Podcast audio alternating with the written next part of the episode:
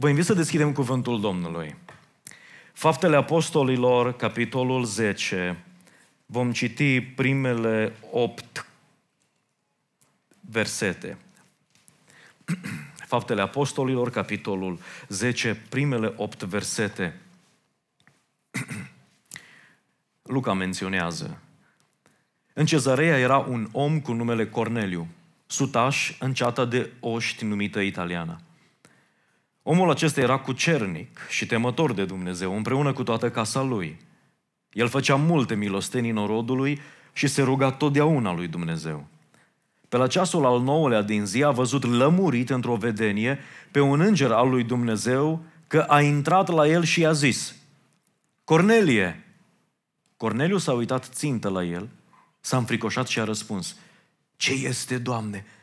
Și îngerul i-a zis: Rugăciunile și milostenile tale s-au suit înaintea lui Dumnezeu și el și-a adus aminte de ele. Trimite acum niște oameni la Iope și cheamă pe Simon, zis și Petru. El găzduiește la un om numit Simon Tăbăcaru, a cărui casă este lângă mare. Acela îți va spune ce trebuie să faci. Când a plecat îngerul care vorbise cu el, Corneliu a chemat 2 din slugile sale și un ostaș cucernic din aceia care îi slujau în tot timpul și după ce le-a istorisit totul, i-a trimis la Iope. Amin. Dumnezeu transformă vieți. Așa cum ați auzit în seara asta, Dumnezeu a transformat viața lui Victor. Așa cum ați auzit în celelalte episoade ale acestei serii de mesaje, Dumnezeu a transformat în mod radical viața unui om olog. Dumnezeu a transformat viața unui famen etiopian. Dumnezeu a transformat viața lui Saul. Au fost niște cazuri extraordinare. Niște oameni puși într-o anumită lumină și poziție. Noi ne uităm în Scriptură, ne uităm în viețile oamenilor de lângă noi și vedem că cei care au viața praf, viața distrusă, cei care nu mai au nicio șansă, Dumnezeu poate, este capabil, are resursele de a transforma în mod radical astfel de vieți. Dar în față ne stă un text în care omul acesta nu este nici praf, omul acesta nu a ajuns nici la capătul puterilor, nu este nici bolnav, nu este nici legat, ba dimpotrivă. Este un om cum am vrea să avem printre noi. Și aici îmi și imaginez că sunt oameni în sală care, gândindu-se la această expresie vieți transformate, se gândesc: măi, ce să-mi transforme mie Domnul? Eu sănătos sunt și la fel ca sutașul Corneliu, de rugat mă rog, zeciuiala o dau, dau și dărnicie, cucernic, drept sunt, pe Dumnezeu îl iubesc, ba mai mult, la fel ca și Corneliu, din când în când mai am parte și de câte ove. Ce să-mi transforme mie Dumnezeu? Că eu sunt ok. E bine, pentru tine este mesajul în seara aceasta și vom vedea nu numai. Mesajul șocant al textului din această seară ne spune că Dumnezeu nu este interesat și nu este mulțumit de oamenii cu vieți bune. El vrea ca fiecare om să trăiască vieți transformate. De aceea mesajul meu se intitulează nu doar vieți bune, ci vieți transformate. Dacă Dumnezeu nu este mulțumit de vieți bune, apare o întrebare foarte grea. Ce îl nemulțumește pe Dumnezeu? Pentru că noi l-am luat pe Corneliu și l-am face imediat membru în biserica noastră. L-am pune și în comitet. L-am face orice. Corneliu este un om de dorit. Uitați-vă ce caracteristici are. Uitați-vă cum îl creionează Luca. Ce îl nemulțumește pe Dumnezeu la Corneliu?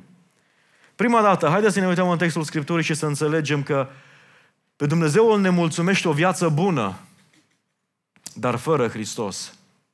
Uite-te, te rog, împreună cu mine. În Cezareea era un om cu numele Corneliu, un sutaș din ceata numită Italiană, adică regimentul italian, cam asta ar fi motamo. E bine, el conducea un regiment de vreo 600 de soldați. Omul acesta era cucernic, adică era un om drept.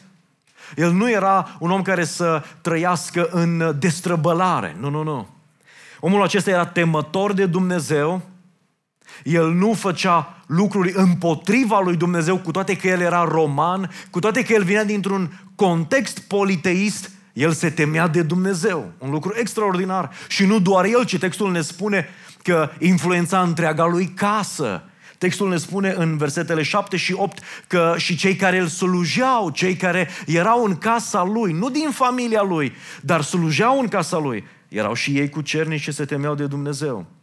El făcea nu una, nu două, nu obligat, nu de teamă, ci multe milostenii. Se ruga totdeauna lui Dumnezeu. Avea, versetul 3 ne spune, un anumit ritual. Era un om disciplinat în ce privește rugăciunea. Te și uimește. La ceasul al 9-lea din zi, adică ora 3 după masă, el a văzut într-o vedenie un înger al lui Dumnezeu care a intrat la el. Are o experiență supranaturală. Și uite ce îi spune îngerul. Cornelie, rugăciunile tale, milostenile tale s-au suit înaintea lui Dumnezeu. Este confirmarea faptului că ceea ce el face este primit de Dumnezeu. Însă uită-te ce spune Dumnezeu. Observă, te rog, împreună cu mine în text că Domnul spune în felul următor, Luca consemnează.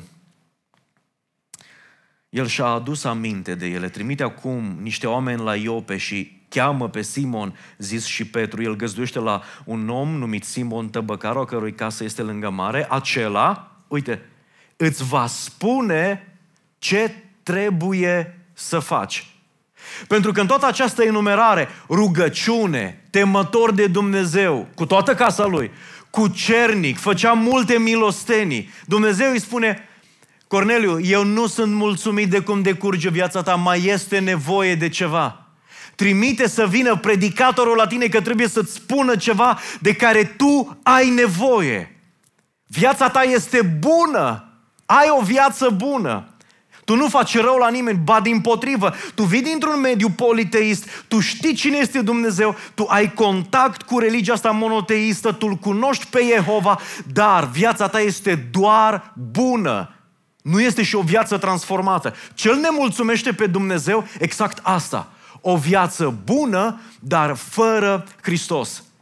Și vorbesc astăzi unor oameni care sunt mergători la biserică, care sunt rugători, care n-au dat în cap nimănui, vorba poporului, da? Dar nu s-au întâlnit încă cu Hristos. O viață fără Iisus, rugăciune fără Iisus, moralitate fără Iisus, supranatural fără Iisus.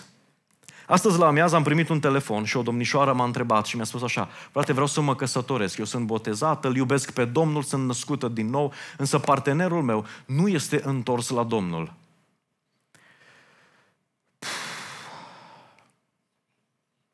Dar trăiește o viață morală, este un tip fain, este un om extraordinar, nu contest asta în sus, dar este fără Iisus.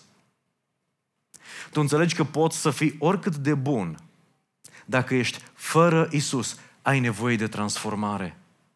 Poți să vii din familie de oameni pocăiți. Poți să nu fii comis niciodată păcatul beției, furtului, curviei și așa mai departe. Dacă ești fără Iisus, ai nevoie de transformare.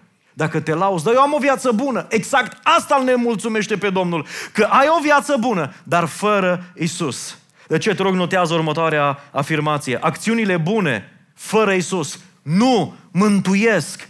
Viața bună nu este suficientă. Viața bună nu este suficientă. Pentru cei care sunt în stare să ridice pe un piedestal, am o viață bună, am o viață bună. Viața ta poate să fie lux, un adevărat bibelou, splendoare. Dacă este fără Iisus, nu are absolut nicio valoare. Deci eu îți spun în seara asta, dragul meu, pe Corneliu, Dumnezeu nu l-a lăsat așa. Dumnezeu intervine în viața bună a lui Corneliu, tocmai pentru a face o viață transformată, o viață excelentă, pentru a fi mântuit. Dumnezeu nu-l lasă așa. De aceea, port un mesaj pe umerii mei și îți spun în felul următor, Dumnezeu nu vrea să te lase așa. Dumnezeu nu vrea să ai o viață bună. Domnul intervine în viața ta. Poate a făcut-o și o face în seara asta din nou. De ce? Pentru că noi ne-am uitat în Faptele Apostolilor și am văzut de mai multe ori, în nimeni altul nu este mântuire, căci nu s-a dat sub cer un alt nume în care oamenii să fie mântuiți. Vă invit să ne uităm În Ioan, de exemplu, în capitolul 10, versetul 9, Hristos spune despre sine în felul următor: eu sunt ușa. Dacă intră cineva prin mine, va fi mântuit. Ăsta este adevărul. Nu rugăciunea este ușa, ci rugăciunea cu Iisus, rugăciunea care se îndreaptă în numele lui Iisus. Nu dărnicia, nu a dărui, ci atunci când dăruiești, când te implici, când slujești în numele lui Iisus, El este ușa.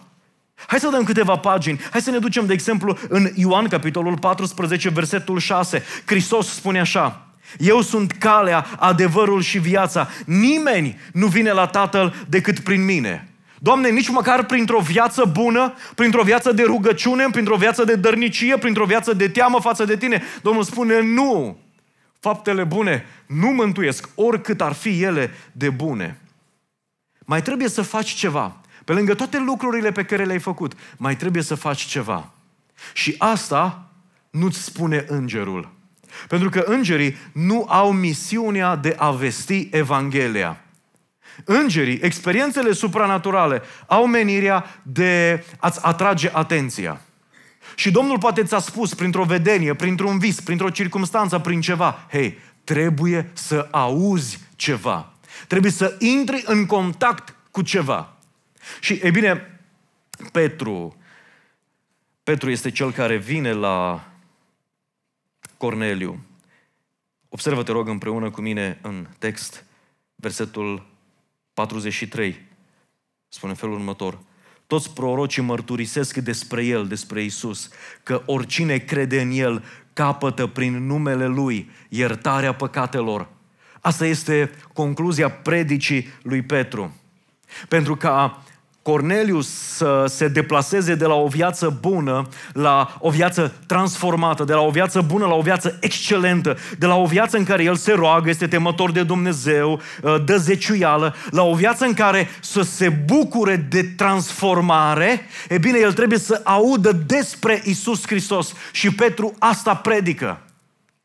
Dacă observi în text, predica pe care o ține Petru este despre Iisus Hristos în câteva versete de 13 ori. Creionează viața lui Iisus și spune: El a venit, s-a întrupat, a fost botezat, El a făcut bine, El a fost jertfit, El a murit, El a înviat, pentru ca prin El să ai parte de iertarea păcatelor. Și când aude Corneliu de iertarea păcatelor, este botezat cu Duhul Sfânt, botezat în apă, este mântuit. Și fii atent! Corneliu, temător de Dumnezeu, rugativ și așa mai departe, cucernic, are nevoie să audă de acest mesaj al iertării păcatelor. Când numele lui Iisus este iertarea păcatelor.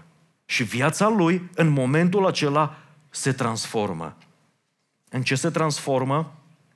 Ce om extraordinar! Uite-te, versetul 44. Pe când rostea Petru cuvintele acestea, s-a coborât Duhul Sfânt peste toți cei ce ascultau. Toți credincioșii tăiați împrejur care veniseră cu Petru au rămas uimiți când au văzut că darul Duhului Sfânt s-a revărsat peste neamuri, căci auzeau vorbind în limbi și mărind pe Dumnezeu. Atunci Petru a zis: se poate opri apa să nu fie botezați aceștia care au primit Duhul Sfânt ca și noi? Și a poruncit să fie botezați în numele Domnului Iisus Hristos. Observă ce se întâmplă în viața lui Corneliu.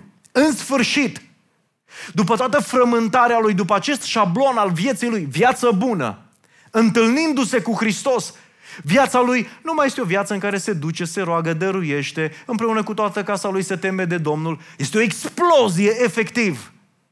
Viața lui se transformă în mod radical. Ajunge să îl mărească pe Dumnezeu, să-i dea glorie lui Dumnezeu. Este botezat cu Duhul Sfânt.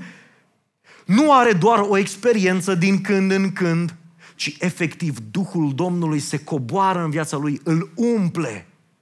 Sunt experiențe după care știu că mulți dintre voi tânjesc după o viață în care să știe că au păcatele iertate, o viață în care să știe că sunt plini de Duhul Sfânt, o viață în care să știe că sunt mântuiți, cu toate că au o viață bună. Frate, ce să mai fac? Uite-te, mă rog, postesc, mă tem de Domnul, nu păcătuiesc, nu comit niciun păcat. Ce să fac? E bine, mesajul pentru tine este acesta: să știi că Dumnezeu nu te lasă așa. În seara aceasta, îți vorbește Dumnezeu despre Iisus Hristos. Cheia pentru o viață transformată nu este mai multă rugăciune, ci rugăciune în numele lui Iisus. Cheia pentru o viață transformată nu este să dai mai mulți bani, ci este să crezi în numele lui Iisus Hristos, să te expui mesajului lui Iisus. Dacă te uiți în text, Corneliu nu are experiența aceasta și amână, ci el spune așa: când a plecat îngerul care vorbise cu el, Corneliu a chemat din slugile sale și le-a trimis. Se întâlnește Petru cu Corneliu, el temător de Dumnezeu și așa mai departe. Versetul 25 spune așa: când era să intre Petru, Corneliu, care ieșise înainte, s-a aruncat la picioarele lui și i s-a închinat. Dar Petru i-a zis: scoală-te, și eu sunt om. Uite, observă, Corneliu, cu toate calitățile pe care le are, închinarea lui nu este centrată în Hristos. El are nevoie să audă predicarea despre Iisus Hristos pentru a se închina doar lui Iisus Hristos într-un mod dedicat. Corneliu spune: noi suntem adunați cu toții aici, spune-ne ce ai pe inimă. Acum, tu care ai nevoie de transformare, ai o viață bună, dar știi că pe Dumnezeu îl nemulțumește asta, pentru că trebuie să ai parte de transformare. Tu, așadar, înțelegi că ceea ce ai nevoie cu adevărat este să auzi despre Iisus Hristos și să-L primești pe Iisus Hristos? N-ai nevoie de altceva. Ai nevoie de Iisus Hristos în viața ta. Tu, om credincios, tu, om rugativ, ai nevoie să crezi în Iisus Hristos, să ți se predice despre Iisus Hristos. Ai nevoie să auzi că Iisus și-a dat viața pentru tine, că Iisus a înviat și cu puterea aceasta a vieții poate să-ți transforme ție viața. De ce te întreb? Stai cu adevărat cu inima deschisă pentru a-L primi pe Iisus sau tu deja știi? Ești și tu cu aceeași disponibilitate ca lui Corneliu? Sunt aici, gata să aud tot ceea ce Domnul îmi va vorbi. Pentru că asta este ceea ce ți se cere. Cel ne mulțumește pe Dumnezeu, o viață bună, dar fără Hristos. În al doilea rând, cel ne mulțumește pe Dumnezeu, o slujire bună, dar fără progres. Și aș vrea să continuăm textul și să ne uităm la Petru de data aceasta. Pentru că și Petru are parte de transformare. Uite-te, te rog, versetul 9 spune așa: a doua zi, când erau pe drum și se apropiau de cetate, Petru s-a suit să se roage pe acoperișul casei pe la ceasul al 6-lea. Ce viață liniștită, nu-i așa? Ce viață calmă. Spune că, versetul 10, l-a ajuns foamea și a vrut să mănânce și ăștia îi pregăteau mâncarea și el deodată cade într-o răpire sufletească. A văzut cerul deschis și un vas ca o față de masă mare legată de cele 4 colțuri, coborându-se și slobozindu-se în jos pe pământ. În ea se aflau tot felul de dobitoace cu 4 picioare și tărătoare de pe pământ și păsările cerului. Și un glas i-a zis: Petre, scoală-te, taie și mănâncă. Nici de cum, Doamne, a răspuns Petru, căci niciodată n-am mâncat ceva spurcat sau necurat. Și glasul i-a zis iarăși a doua oară: ce a curățat Dumnezeu să nu numești spurcat. Lucrul acesta s-a făcut de 3 ori. Și îndată după aceea vasul a fost ridicat iarăși la cer. O slujire bună, dar fără progres. Te întreb, de câte ori a vorbit Domnul lui Corneliu? Odată. I-a vorbit odată, Corneliu a spus: da, Doamne, asta fac, trimit după Simon Petru. Vine Domnul să-i vorbească, pentru că avea nevoie de transformare și Petru. Și spune: Petru, uite ce trebuie să faci. Și Petru, cu același tipic, de 3 ori, ca și când s-a lepădat. Vă aduceți aminte? Doamne, nu. Petru, tu trebuie să faci ce n-ai mai făcut până acum. Nu, Doamne. Petru, ce-ți spun eu să faci, tu să nu pui la îndoială. Nu, Doamne. Și acum vreau să mă refer, pentru că asta face textul Scripturii, la acei oameni care îl cunosc pe Iisus, acei oameni care au umblat cu Iisus, acei oameni care l-au văzut pe Iisus. Noi am cântat aici: deschide-mi ochii, Doamne! Și sunt oameni care l-au văzut pe Iisus, cu ochii credinței mă refer. Sunt oameni care au experimentat atâtea lucruri cu Dumnezeu. Sunt slujitori. Cu toate astea, Dumnezeu nu este mulțumit de o viață bună de slujire, ci Dumnezeu vrea să progresăm în slujire. Și spune Dumnezeu lui Petru: Petru, tu trebuie să progresezi, tu te-ai dus. Ce ți-am spus eu în Fapte 1:8? Voi veți fi martori. Unde? În Ierusalim, în Samaria și până la marginile pământului. Petru, tu ce cauți aici? Pentru că Petru este la o distanță de aproximativ 55 de kilometri de Ierusalim. N-ajunsese încă în Samaria. Dar trecuse deja timp de la momentul rusalilor când primiseră umplerea cu Duhul Sfânt. Petru, tu ce cauți aici? Ce cauți tu să te urci pe acoperișul casei, să stai până când ți se face foame? Pentru că tu trebuie să fii întotdeauna în progres, în mișcare, trebuie să acumulezi, să predici. Petru, îți trimit un înger ca să înțelegi că trebuie să te ridici și să te duci mai departe. Evanghelia trebuie să ajungă la neamuri, trebuie să ajungă până departe. Dumnezeu este nemulțumit de tine, slujitorule, care ai făcut tu câteva chestiuni. Și acum stai și spui: Dom'le, eu slujitor, ce-ar fi să mă urc pe acoperișul casei și să mă rog până mă apucă foamea. Ce faci tu? Frate, eu mă rog. Numai 2 ore m-am rugat azi, vreau să mă rog mai mult. Și Domnul spune: e foarte bine că te rogi, dar nu te las așa. Pentru că obiectivul nu este să fii un rugativ. Domnul n-a spus: voi da o putere peste voi și toți veți începe să vă rugați, domnule. Și de la o oră o să se facă 2, și din 2 o să se facă 9, și din 9 o să se facă 24 de ore. Și voi asta o să fiți, oameni ai rugăciunii. Domnul spune: voi veți primi o putere și îmi veți fi martori. Voi veți progresa, voi veți fi acolo în Ierusalim și din Ierusalim mai departe în Samaria. Petru, ce cauți aici? Petru, de ce te-ai transformat într-o mașinărie de rugăciune? Pentru că, Petru, tu trebuie să fii un evanghelist, tu trebuie să predici, tu trebuie să faci Evanghelia să ajungă până departe. O, și cât de tare mă frustrează și mă apasă acel creștinism care se urcă pe acoperișul casei și se roagă până nu mai pot. E bine să avem momente intense de rugăciune. Este nevoie, dar trebuie să fie cu un scop, cu scopul de a putea să mergem la alții și să le spunem despre Iisus Hristos. Trebuie să vină o vedenie de 3 ori să îi se arate lui Petru, pentru că el e atât de focusat pe legea lui Moise, pentru că îi spunea să nu meargă la neamuri, atât de focusat pe rugăciunea lui de pe acoperișul casei. Suntem atât de focusați pe ceea ce se întâmplă aici și aici să punem cât mai mulți cărbuni, să fie aici. Pe când Domnul ne spune: duceți-vă până departe. Penetrați fiecare strat al societății, fiecare persoană trebuie să audă despre Hristos. Trebuie să audă fiecare om că are șansa de mântuire. Chiar și cei răi, chiar și cei buni, chiar și cei cu vieți bune. Trebuie să audă că viața lor trebuie să fie transformată. Ce cauți? Ce cauți? Să stai și să băltești. Trebuie să progresezi. Trebuie să te ridici. Trebuie să faci tot ce ține de tine pentru ca Evanghelia să meargă mai departe. Rugăciuni de pe acoperișul casei. O slujire cu limite. Doar la cei din neamul tău. E bine, Dumnezeu nu te lasă așa.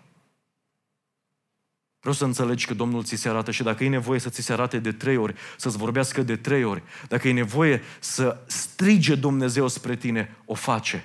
Că asta îl nemulțumește pe Dumnezeu. O slujire bună. Vreau să te întreb, cum este slujirea ta? Este o slujire bună? Dumnezeu zice: pe mine asta mă nemulțumește. Pentru că slujirea ta trebuie să fie transformată. Trebuie să fie o slujire excelentă. În așa fel încât Corneliu să audă mesajul Evangheliei și să nu fie un om bun, ci să fie un om transformat. Petru, asta trebuie să faci tu. Vorbesc Bisericii Impact. Dumnezeu nu vrea să avem o biserică bună. Dumnezeu nu vrea să avem o predică bună. Dumnezeu nu vrea să avem o închinare bună. Nu vrea să avem o primire bună. Dumnezeu nu vrea asta. Ascultați-mă bine. Dumnezeu vrea să fie o biserică transformată. Să mustre Domnul duhul ăsta de invidie și de concurență între biserici și între slujitori. Domnul nu asta vrea. Domnul vrea să fim o biserică transformată. Nu o biserică bună, nu mai bună, ci o biserică transformată, slujitori transformați. Și Domnul vine și ne spune: trebuie să faci ce n-ai făcut. Și acum eu te întreb, omule, dragul meu, fratele meu, ai progresat? Slujești astăzi mai mult ca ieri? Vestești Evanghelia după uneltele pe care Dumnezeu ți le-a dat mai mult decât data trecută, decât anul trecut, decât anii trecuți. Vreau să avem o cultură în biserica noastră a progresului, al progresiei, al creșterii, a creșterii, a dezvoltării. Pentru că asta ne spune Domnul. Uitați-vă, în toate mandatele pe care Hristos ni le dă, ne spune în felul următor. Nu stați, duceți-vă. Duceți-vă până la marginea pământului. Vestiți Evanghelia nu la 1, 2, 3, la orice făptură. Nu băltiți, nu vă urcați pe acoperișul caselor și stați acolo până flămânziți. Încărcați-vă de putere, primiți putere și cu puterea aceasta duceți-vă până la marginile pământului. Nu doar o viață bună, ci o viață transformată. Haideți ca să ne ridicăm în picioare.